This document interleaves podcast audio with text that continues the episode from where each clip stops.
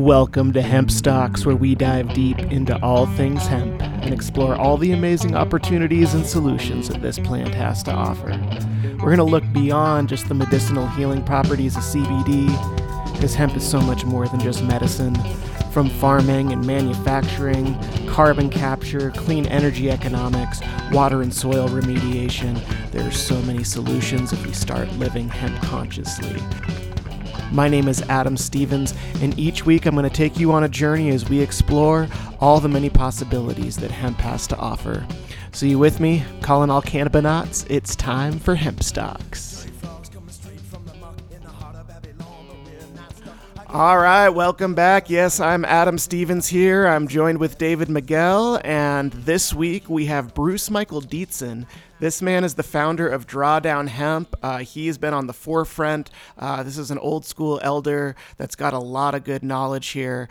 So what drawdown hemp, Adam? What what's that all about? Drawdown in general is a new concept for me. It's it's that point in time uh, in the future that we reach where we are actually taking more carbon out of the air than we're putting in, and um, I just that's just a beautiful concept to me. You know the we've always been thinking of these kind of deadlines of this point of no return um, with with climate change, and this is a, a, point on the horizon we can look at um, that's that's positive. But um, what he's wor- what this organization is working on is to quantify how hemp can capture carbon so that this can go from not being a pie in the sky idea but being something that countries around the world and different organizations can take action on that the climate uh, that the international climate groups can take seriously because there has been this prohibition on hemp not just in America but around the world. And so if we can get past that, the solutions are are are immense and immediate. And um, and he's got a very big vision. I think he's probably got the biggest vision of anyone, any any of the guests that we've had on, as far as hemp globally transforming the way that we live. And so drawdown hemp is almost kind of a way to to begin to create like a measuring stick for carbon capture if you will yes yeah it's a way they're putting the reports together putting the studies together so that people that are in power can take action and they have the data to back it up you know we have these people that are spending millions and millions of dollars trying to create machines to take carbon out of the atmosphere and put it in the soil. And it blows the mind because we have a solution right here. And so the more that we can keep saying that over and over again and people getting that through their heads that we do have the solutions already, the solutions have been here the whole time. We don't need to create something new to save the environment. Yeah, so anyway, that's uh that's what they're working on doing. They're working really hard to get that information to the right people. Well, I, I look forward to hearing it. awesome. All right. Well, without further ado, Bruce Michael Dietzen.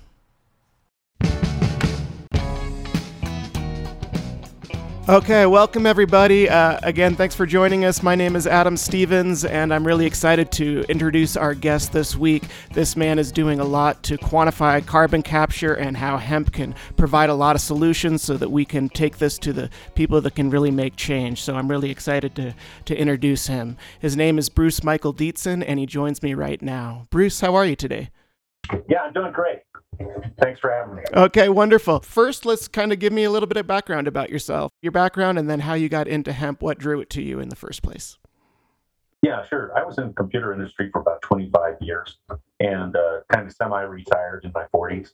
And then uh, about uh, about nine years ago, I wanted to design my own sports car, and uh, I learned about uh, Jack Herer, who wrote a book called "The Emperor Wears No Clothes" in 1985. In it, was talking about how hemp can help save an inhabitable planet back in 1985. And one of the stories talked about was Henry Ford with his car that he introduced in 1941, which is a prototype car, was made out of plant material. One of the plants that was used was hemp, and there were several other types of hemp fiber, other fibers in there as well. But that that that that got me really excited. I thought, wow, I should do that. This is a, it's probably got a really small footprint uh, because of carbon footprint. And so that's what I meant a car that way. And uh, that got that got a lot of attention. Uh, Jay Leno's team called me up and they wanted to uh, bring the car out there. So I brought it out there, and Jay looked at it and drove it around. It was fun. Uh, and then all of a sudden, we got viewed by 50 million people. And so uh, it's one of the more visible hemp products out there. And so that's when I got into this whole concept of the carbon negative, make, making things out of carbon negative plant material. Yeah, and so you started Drawdown Hemp, right? And the concept of drawdown, that's the point where we're taking more carbon out of the air than we're putting into it, right? And it is this kind of it's a shift in mindset. It's actually a great shift because a lot of people thinking about the future and the environment, they're seeing these deadlines of the point of no return, right? But this is kind of a shift in the future that we can look at that's positive, something that we can work towards. Tell me about Drawdown Hemp. Uh, how, did, how did it start and kind of your mission statement and, and tell us about that. Okay. Well, first off, I'll just mention I'm glad that people are starting to think about this. Actually, they should be scared shitless. Um, for for those in your audience that are not, not already familiar with this, the IPCC uh, has just over the last couple of weeks made a, a new announcement saying that if we do not eliminate 45% of the uh, fossil fuels that we're burning by 2030, then we will we may very well hit a tipping point where it's going to set off additional things in the uh, in the climate, the tundra thawing out, etc., and we, we will be in, in, a runaway train situation, and there will be nothing that we can do to uh, save the planet's ability to be inhabitable. It's just going to get warmer and warmer, bigger, and bigger problems. But that's today's news, and so everybody needs to know that, needs to be aware, and needs to be absolutely uh, concerned that we are not using technology that's available today in order to draw down CO2 out of the atmosphere. And the technology that's available today is called hemp. So a year ago, a buddy of mine, Steve Ising and I, uh, we were at the big uh, hemp show, NOCO, uh, in Denver, and we brainstormed a little bit. I was showing off uh, the latest hemp car, and we thought, well, let's start up the start up an organization that carries on from where Project Drawdown started. And if you're not familiar with that, or if your audience isn't familiar with Project Drawdown, I highly recommend getting a copy of that book. It's called Drawdown. And the editor of the book is Paul Hawken. And he started in 2013 uh, with uh, an effort to take a look at 100 different uh, top ways to draw down CO2 out of the atmosphere, either to do that or to avoid putting CO2 in the atmosphere. And he came up with his his group of scientists, 83 teams, got together ultimately and came up with, quantified uh, how much CO2 could be sequestered and how much could be avoided uh, between 2020 and uh, 2050. And some of the solutions were just really awesome, and some were just okay, uh, but they were all great. But at the end of the book, uh, it said coming attractions, and it listed out three or four different things that they didn't have time to study and one of them was industrial hemp. And if you if you can imagine this, in 2013, industrial hemp was still considered as dangerous as heroin and cocaine, even though it couldn't get you high. So that's how backwards we were. I mean, and Jack Herer back in 1985 was saying hemp is the thing that can help us save the planet. And so I've always been intrigued about that. I always wanted to take a look at um, what was possible with hemp. And so that's when we started a year ago. We started to do the same thing, basically the same thing that Project Drawdown did in quantifying uh, these different measures. Uh, and really discovered that hemp can actually uh, be used so many different ways. It, it looks like we could actually draw down, uh, avoid, I should say, avoid or sequester. There are two different ways to deal with, with carbon, uh, carbon dioxide. We can either avoid or sequester several gigatons per year, starting almost immediately if we just take action. Instead of waiting around for the next five, ten years for uh, these other man-made technologies to be manufactured and deployed, we can start doing it right now.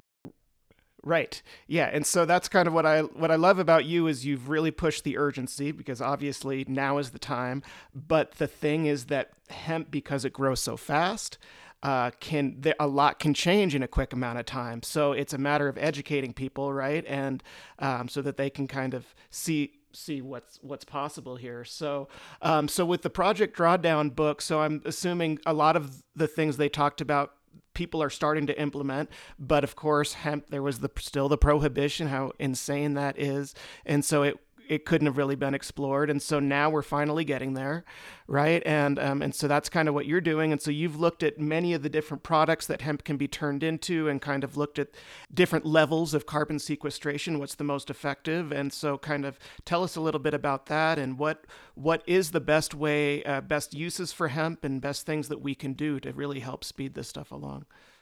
Right, right. So what we what we've done so far over the last year, Adam, is to uh, take a look at 18 different hemp products um, or services and quantify just how much how much CO2 can be avoided or sequestered with different applications.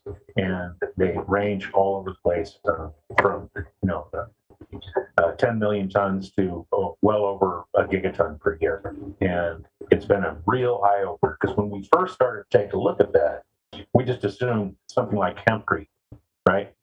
If you make all the homes in the world out of hempcrete instead of concrete and timber and drywall and fiberglass insulation, all that stuff is pretty nasty. Uh, then it would probably be a big number. It turned out to be a pretty big number, um, but there are actually applications that were much, much, much bigger actually. So, uh, just give you one example, something that we can execute right now uh, and and get started uh, doing immediately, and it would be great wonderful. By the way, um, just about all the applications that we looked at, just so you know, uh, it was assumed that the hemp would be grown for the grain.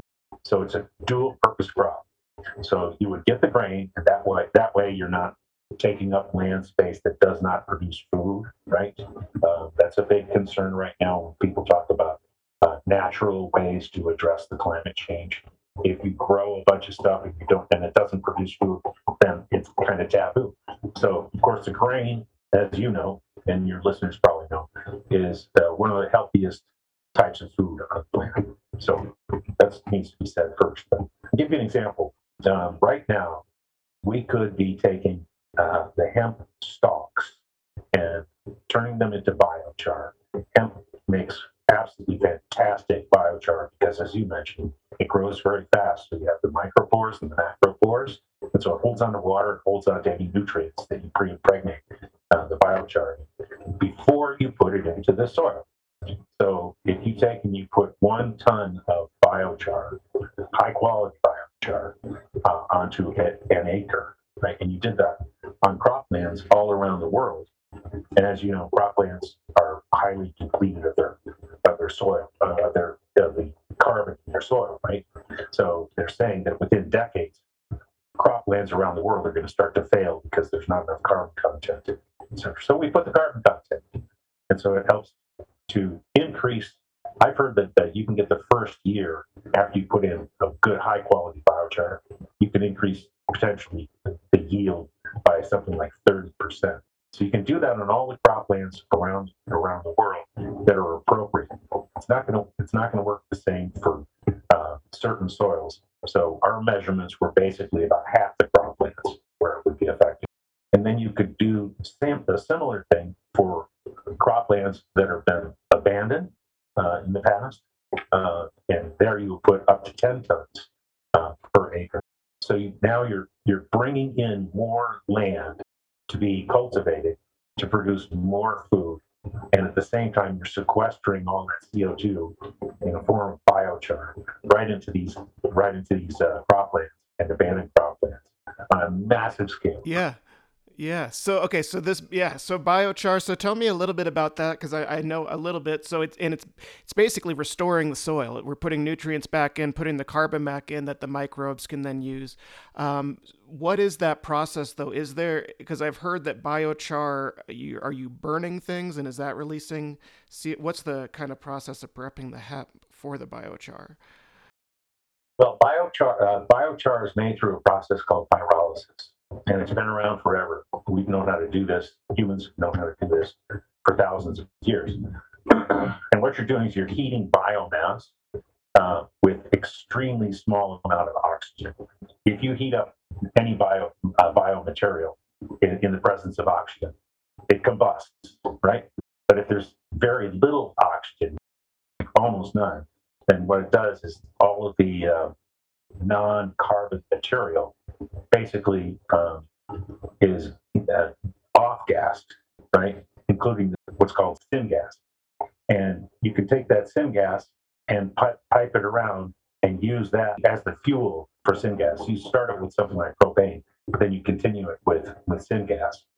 And so what happens is over over a period of time, it can either be a short, uh, fast pyrolysis or a long pyrolysis, and there's different schools of thought about which one is better. But uh, net net, um, you end up with this this 90 plus percent carbon content material. It's called biochar, and it's really the skeletal structure of that plant material or whatever bio, uh, biological material. And uh, hemp just happens to be a really good biochar. It holds onto that water, it holds onto any nutrients that you might want to put into it. It's in and of itself, it's not a fertilizer. It does, it, if you take one one cubic centimeter of hemp biochar and you broke it down to what constituent parts are, the surface area, I should say, uh, you have something like three football feet of surface area in that small amount. So it acts as a, a reservoir water and nutrients for the microbes.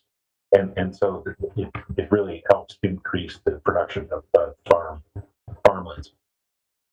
That is amazing. No, thank you for breaking that down because that is that's just fascinating to hear. And then, so kind of logistics with that is that uh, is that technology that farmers can have on site, or because I know right now there's you know there's the struggle with infrastructure, and obviously. Uh, you know, there's only a certain radius that farms can really kind of work work in with their crops. So, um, is this is this something that they would be able to do themselves, and that because they're putting it right back onto their soil essentially uh, in different ways, right? Yeah, there's a couple different companies that are working on having on-site pyrolysis, pyrolysis systems.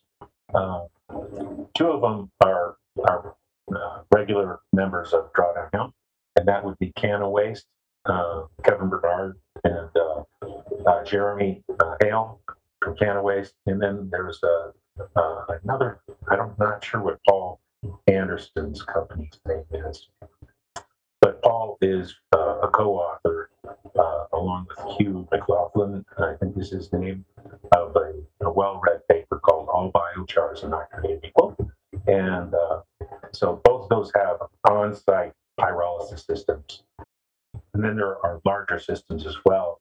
Uh, I was just talking to Clayton Turner uh, from Hemp Blockchain the other day, and they've got a system that looks pretty cool too. And he tells me it's 100% contained, so there's there's they're optimizing things and letting even less of the, these uh, gases escape into the atmosphere. There are various different companies that have different sizes, different capacities. And what's going to happen over the next couple of years, we're going to find out, you know, just exactly what's the right size machine, and that gives the uh, absolutely, you know, the, the same consistent results and can be relied upon uh, to make uh, very consistent, high quality biochar. And so it's kind of a nascent industry. There's a lot of people looking into it, not just us. Yeah, and as you know, biochar is extremely light density. So the lighter the material, the more ridiculous it is to, you know, rent a, a an 18 wheeler and ship it, you know, 200 miles. It's just ridiculously expensive. Same thing with hemp stalks. So if you can process those right on right on the farm and turn it into a higher value farm commodity that you can sell. Voila, that's a beautiful thing for, for the farmer. And so the market would be other farmers then that want to increase their yields, right? Right. And that's whether they're in the United States or in the middle of a jungle someplace down in uh, Brazil, you know, in a little tiny village. You know, we want to be able to, ultimately, we want to have these technologies available for uh, producers anywhere in order to encourage farmers to to make this switch, you know, they need that end market. You know, they need to make sure that they have a way to to make a profit and to get through. And um, I know there's a lot of different ideas about there. Um, to, uh, uh, ways for people to through some sort of carbon market not necessarily what's set up right now but ways for people to support farmers just for growing hemp for the carbon sequestration. If we can quantify the carbon sequestration say uh, have you heard of any ideas like that or, or anything like that getting started? Sure yeah so um, first thing I ought to mention about carbon credits when it comes to hemp there's something I call a trifecta effect right? There's three different ways you could potentially make money from sequestering carbon from hemp. They don't all exist today, but I think they will. Uh, the first one is something that everybody's trying to go after, and that's soil sequestration through regenerative agriculture uh, practices, you know, using organic fertilizers and low or no tilling to keep the soil alive. Because every time you till that soil, it opens it up and uh, all, that biome that's in the soil is now exposed to the air and can bio and biodegrade fast and kills off that biome, exposes it. So the CO2 is, is escapes from soil. But if you don't till it, it doesn't escape as rapidly, nowhere near as rapidly. So that's one. Another one, which is which is bigger, um, is turning the stalks into durable goods because the biomass above ground is probably more, uh, although some people will say it's not, but it's probably more than the bio, bio uh, mass underneath ground, right? Um, so that's where you get folks saying, oh, maybe you get two or three uh, tons potential in you know, soil sequestration per acre, but you could get four, seven, or something like that uh, tons of dried hemp stalks, which then can be turned into hempcrete or any number of other different products, etc. But if they if they're turned into something like hempcrete or biochar, now you've got something that's going to be sequestering CO2 for a hundred or a thousand years. So that's really exciting. So you got those two. And then you have the third one, the trifecta, and that is replacing products that require a lot of fossil fuels. So that's where the avoidance comes into. So the first two are sequestration. This one is avoidance. And so um, let's take a concrete as an example. If you can replace the concrete that goes into a building with something that's carbon negative, right? Concrete, as we know, cement. The cement that goes into concrete, it's a one to one. For every for every ton of that you use, you're dumping roughly a ton of CO2 into the atmosphere. On the other hand, if you're going to make your building out of hempcrete or carbon negative concrete, you can actually sequester CO2 into the atmosphere while or into these into these buildings while you're avoiding the CO2 that would normally be uh, generated. So hempcrete's always been a great example of that. Instead of making stuff out, making a building out of, out of concrete, you make it out of hempcrete. You're going carbon negative instead of carbon positive. So that's pretty exciting. Yeah, no, that's fabulous. So, and it's getting people to again make that shift. You know, like the, I can I imagine the traditional uh, construction guy out there, he's used to his concrete. He's not going to want to make this shift. You know, there's going to be a lot of resistance along the way, yeah. a lot of industries that are going to have to change. Um, it's just like when I've talked to people about how hemp can replace our paper products and, and change the logging industry. You know, there's all these industries that would will have to change and be affected, and it is disruptive. Right. Um, but right. uh, ways to make it, um, you know, exciting for the the average American to say this is the direction we need to go in, and these are the cool things that that can become hemp can be made into almost anything. It's really amazing, and so it really can revolutionize almost every different industry. Well, that's why we wanted to quantify it. It's because for, for decades people have been running around saying hemp can be made into 50,000 50, products. You know, and when I first got into it, there wasn't that this much talk about the climate crisis, right? So when I heard that, yeah, yeah, yeah, 50,000 things that can be made into. But, you know, uh, 10 years ago, uh, you also had to ask the question, yes, but can it be done for less? Can you do it better, faster, cheaper with hemp? And the answer was basically no. We couldn't do that unless there was all this infrastructure in place, etc. Now it's a different world. Ten years later, now the planet is going to die if we don't do something. Now it's not just these things. Oh yeah, it's better, faster, cheaper, so it'll sell. Just put it on shelves, and it's ten percent less. We don't care about that. We've got to get into what what FDR called a wartime mobilization, like we did before World War II. So we need something that can be executed right now. Hemp is, is perfect perfect thing for doing. So yeah, and so um, you know, government agencies things take a really long time, right? And uh, change is very slow, and so you are kind of working to get those balls rolling for you know a year or two down the road. So kind of tell me about that, um, the efforts that you've kind of made either. Uh, with governmental or international organizations and kind of just make getting hemp as the focal point for people to focus on as a solution. Yeah. This is the first time that I know of that any uh, hemp-related organization has gone to the to the point of trying to quantify just how much uh, CO2 can be avoided and sequestered. Right. Other entities, you know, like Replant, etc., with Jeff Whalen, great guy, great organization. they have been mentioning, they've been meeting with the government officials and saying hemp is good, hemp is good, hemp is good, etc.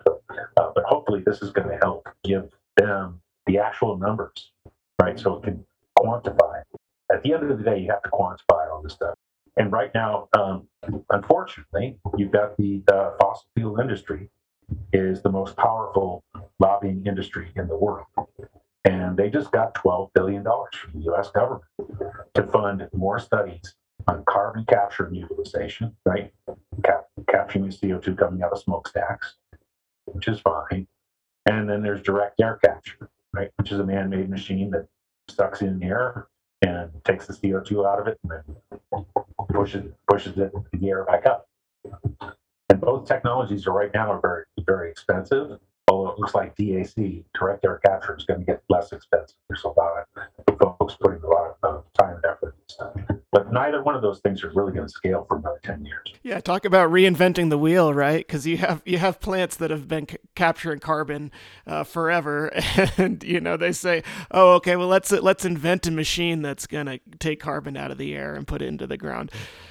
Yeah, and to and to your point, right, uh, Adam, you know, the pro- part of the problem is you've got world leaders that are still going like, wait a second, I've heard that hemp is cannabis, and cannabis is bad.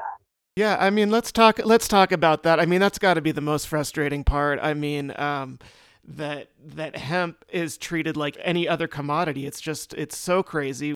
The reason is because to the naked eye, it's indistinguishable a little bit from a marijuana plant. And so, you know, there's all this kind of fear and stuff out there. And, um, and then actually, on, I think in some ways the the the kind of CBD and kind of some of the delta eight and some of this stuff also has kind of shaken and scared some of the uh, um, the regulators and people in charge because they don't know about that stuff. And so, if we can get people to look at it at the fiber as a crop, you know, um, and and as something completely separate, you know, it's just the THC just completely muddies the water and just makes it.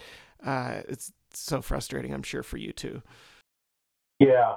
Um, I don't know what to think about, you know, whether I should be opposing or backing um, folks that are making CBD uh, and then changing it into uh, Delta 8, etc. Uh, because it does kind of muddy the, the discussion, right? This is the same thing that Jack Herer uh, conversation that, and disagreement that Jack Herer got into with NORML back in the 1980s. NORML was just getting started. Jack Herer was, was saying that hemp uh, was was going to save the planet, blah blah blah, and uh, and the guys at NORML, uh, they just wanted to get marijuana legalized. And Jack, who liked both, was saying, well, the most important message is that we need to save, save an inhabitable planet with this plant called hemp. And these guys didn't get along. They should have, but you know they're trying to send the same. They're trying to send conflicting messages to the government. And that was 35 years ago. I mean, it's it is kind of mind blowing, but um, you know we are where we are, and we can only move forward from here. And so um, the good thing is that people are starting to wake up, and it's going to be one of those you know slow engines. It's going to you know slowly build up there, um, and and you're definitely working really hard to to push things. But from your perspective, the kind of big environmental movements, you know, the climate accords, are you hearing is hemp a part of that at all on an international um, level as far as part of the solution? Um, not nearly to the degree that it needs to be. So that is why we did drawdown hemp.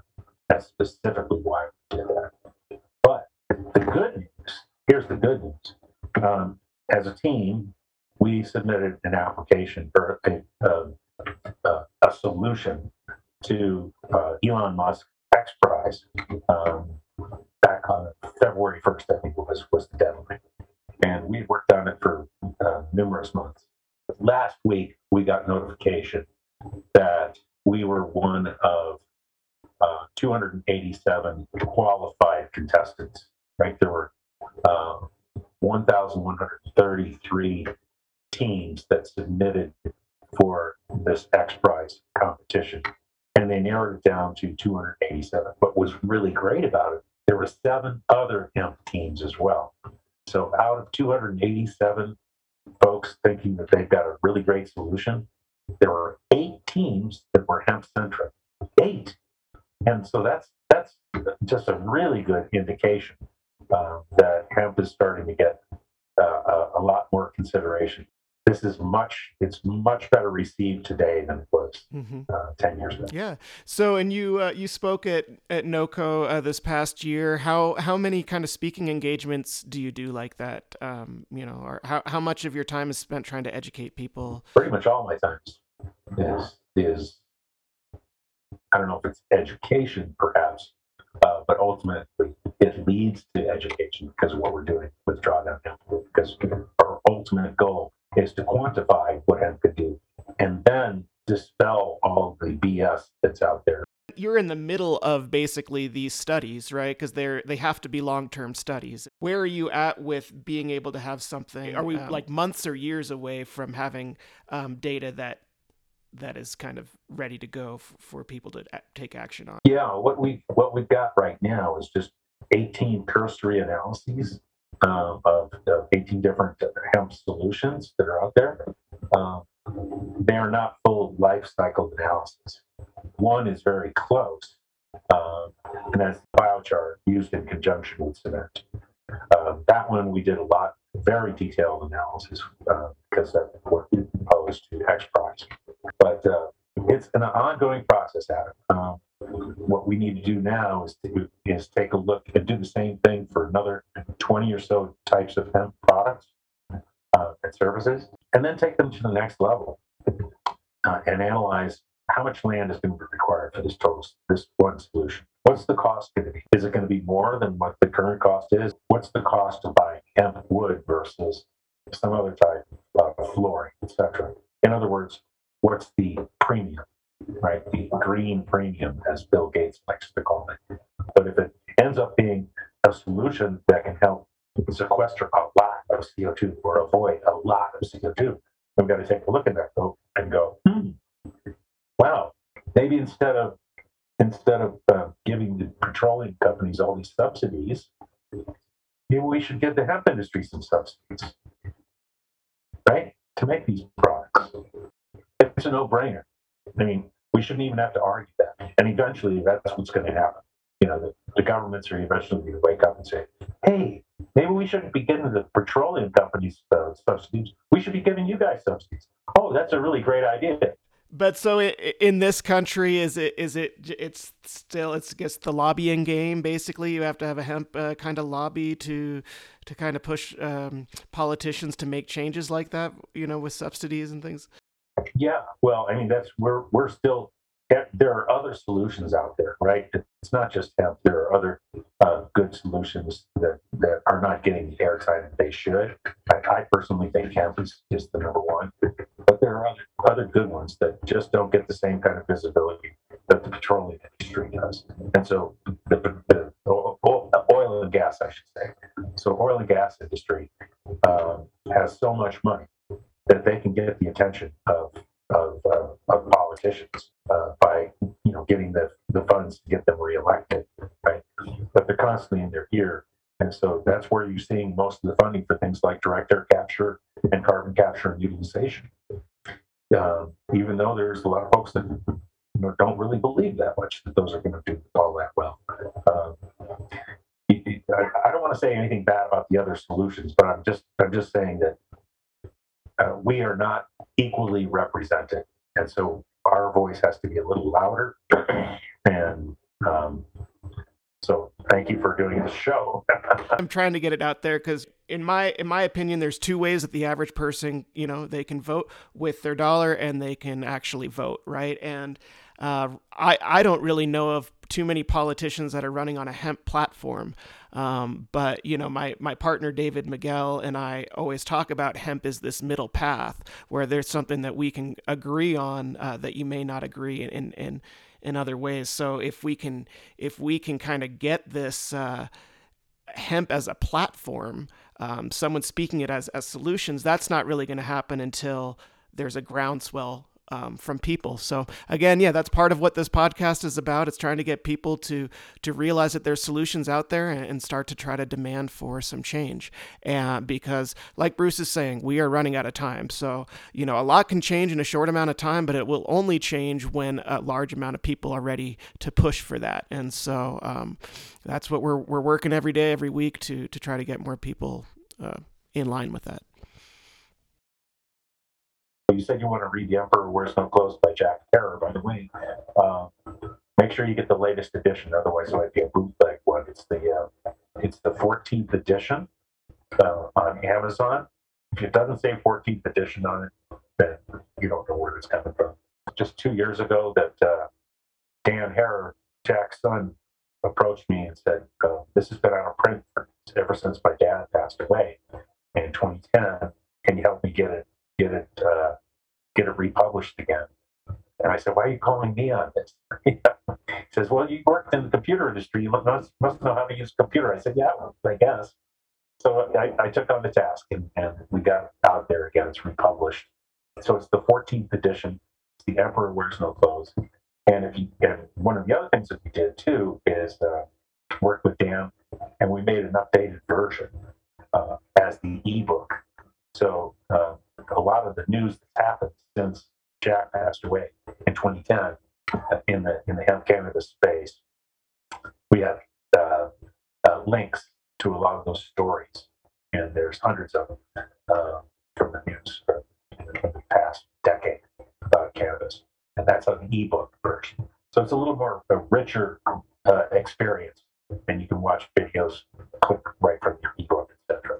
But if you want a paperback, you can get a paperback 14th edition premium ebook. So there's my there's my plug. awesome. Yeah, I like that. Okay. As you were talking, I kind of something clicked for me because hemp grows in so many different environments and different climates, right? That's one of the crazy things about it. So they're growing it in Montana and they're growing it in North Carolina and they're growing it everywhere, right? And so for when it comes to in those different regions, they might be growing hemp for a different purpose. So in the Northwest, where there's a lot of lumber mills, um, and that there could be hemp farms in those areas because it's regionalized and it's close and then it can replace the lumber there but you can have hemp farmers in a different part of the country that are growing it for uh, you know for the fiber you know and so so it can because it can grow in so many different places it can be grown for different purposes in those re- regionalized areas. And and that to me makes a lot of sense. And that's i'm glad you brought that up because that's a point that i make in this video.